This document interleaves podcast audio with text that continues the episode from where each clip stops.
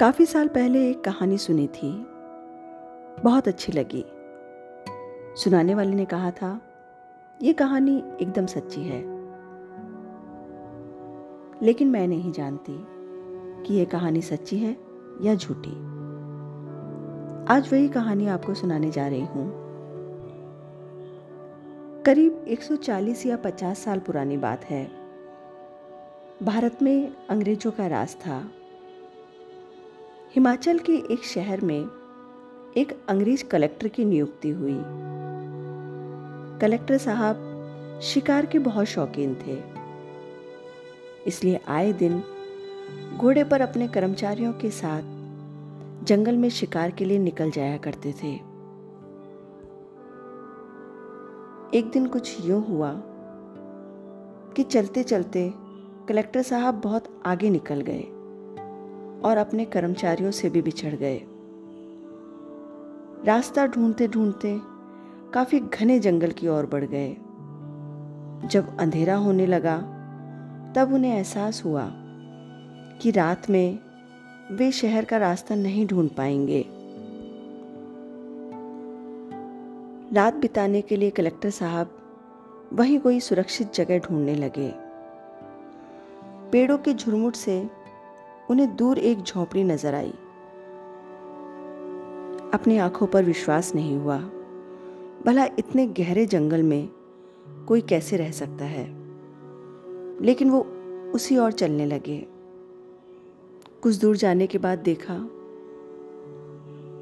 वहाँ सचमुच एक झोपड़ी थी। झोपड़ी के अंदर जाकर देखा, वहाँ एक साधु अपने स्थान पर बैठे, ध्यान में मग्न थे। कलेक्टर साहब ने दो बार आवाज़ लगाई, लेकिन साधु महाराज नहीं उठे। कलेक्टर बाबू झोपड़ी के एक कोने में जाकर बैठ गए। काफ़ी देर बाद साधु बाबा की आँख खुली। उन्होंने कलेक्टर बाबू को देखा और यहाँ आने की वजह पूछी। तब कलेक्टर साहब ने सारी कहानी साधु बाबा को बता दी। साधु बाबा ने पहले कलेक्टर बाबू को कुछ खाने को दिया और फिर बाद में दोनों बैठकर बात करने लगे। कलेक्टर साहब ने साधु बाबा से पूछा कि भला कोई इंसान आबादी से इतना दूर, इतने घने जंगल में कैसे रह सकता है? बाबा बोले मुझे ध्यान लगाने के लिए ऐसी ही शांत जगह की ज़रूरत होती है। कलेक्टर साहब ने पूछा, बाबा, क्या ये बात सच है कि आप जैसे साधु सन्यासियों के पास कई शक्तियाँ होती है? साधु ने सिर हिलाकर हाँ में जवाब दिया, लेकिन मैं कैसे मान लूँ? कलेक्टर बाबू ने कहा। तब साधु ने कहा मैं तुम्हें यहीं बैठे हुए तुम्हारे किसी परिचित को दिखा सकता हूँ। बोलो, किसे देखना चाहते हो? कलेक्टर साहब बोले, अगर ऐसी बात है तो सात समंदर पार इंग्लैंड में मेरी पत्नी रहती है। मैं उन्हें देखना चाहता हूँ। साधु बाबा बोले, पर मेरी एक शर्त है। तुम शांत रहोगे, कुछ नहीं बोलोगे। तब साधु बाबा ने कलेक्टर बाबू को अपने पास बुलाया। कलेक्टर बाबू अपने गन को लेकर साधु के पास में बैठ गए। बाबा ने उन्हें अपनी आँखें बंद करने को कहा और जब आँख खोलने को कहा तो एक चमत्कार हो गया। कलेक्टर बाबू को अपने इंग्लैंड वाले घर की बेडरूम की खिड़की नज़र आई। झाँक कर देखा तो उनकी पत्नी बेड पर किसी और मर्द के साथ थी। कलेक्टर बाबू से यह बर्दाश्त नहीं हुआ। उन्होंने अपनी गन उठाई और अपनी पत्नी पर गोली चला दी। तुरंत ही आँखों के सामने से सब गायब हो गया।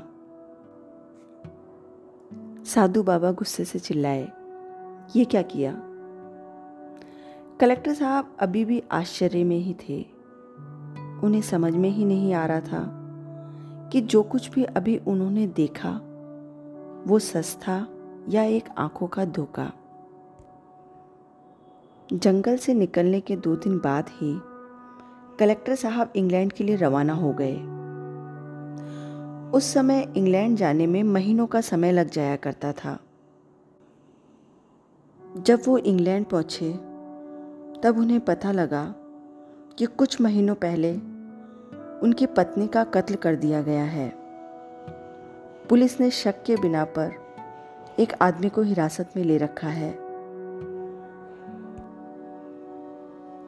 अब तक कलेक्टर साहब ये बात समझ चुके थे कि जो कुछ भी उन्होंने उस रात देखा था, वो आँखों का धोखा नहीं था, बल्कि सब सच था।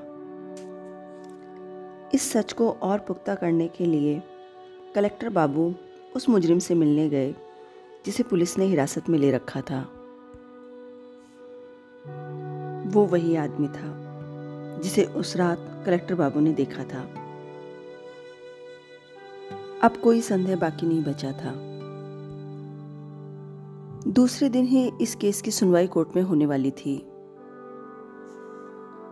लेकिन ये केस बहुत उलझा हुआ था, क्योंकि जिस इंसान को पुलिस वालों ने पकड़ कर रखा था, वो उस रात कमरे में ही मौजूद था और गोली बाहर की खिड़की का शीशा तोड़कर अंदर आई थी और ना ही पुलिस वालों को वो हथियार मिला था, जिससे गोली चलाई गई। मुकदमा शुरू हुआ। जज ने उस व्यक्ति को कटघरे में बुलाया। लेकिन कलेक्टर बाबू बीच में ही बोल पड़े। उन्होंने कहा कि वे कुछ कहना चाहते हैं। जज की अनुमति से वो कटघरे में आए। वे बोले, ये कत्ल मैंने किया है। प्रमाण के तौर पर वो गन भी पुलिस वालों को सौंप दी। लेकिन ये यकीन करना बहुत मुश्किल था कि जो व्यक्ति यहाँ से हज़ारों किलोमीटर दूर भारत में बैठा हुआ है, वो भला अपनी बीवी का कत्ल कैसे कर सकता है? हाँ लेकिन ये साबित हो गया कि गोली उसी बंदूक से चलाई गई। सालों तक ये केस चलता रहा और बाद में बंद कर दिया गया। क्योंकि इस केस का फैसला आना नामुमकिन था।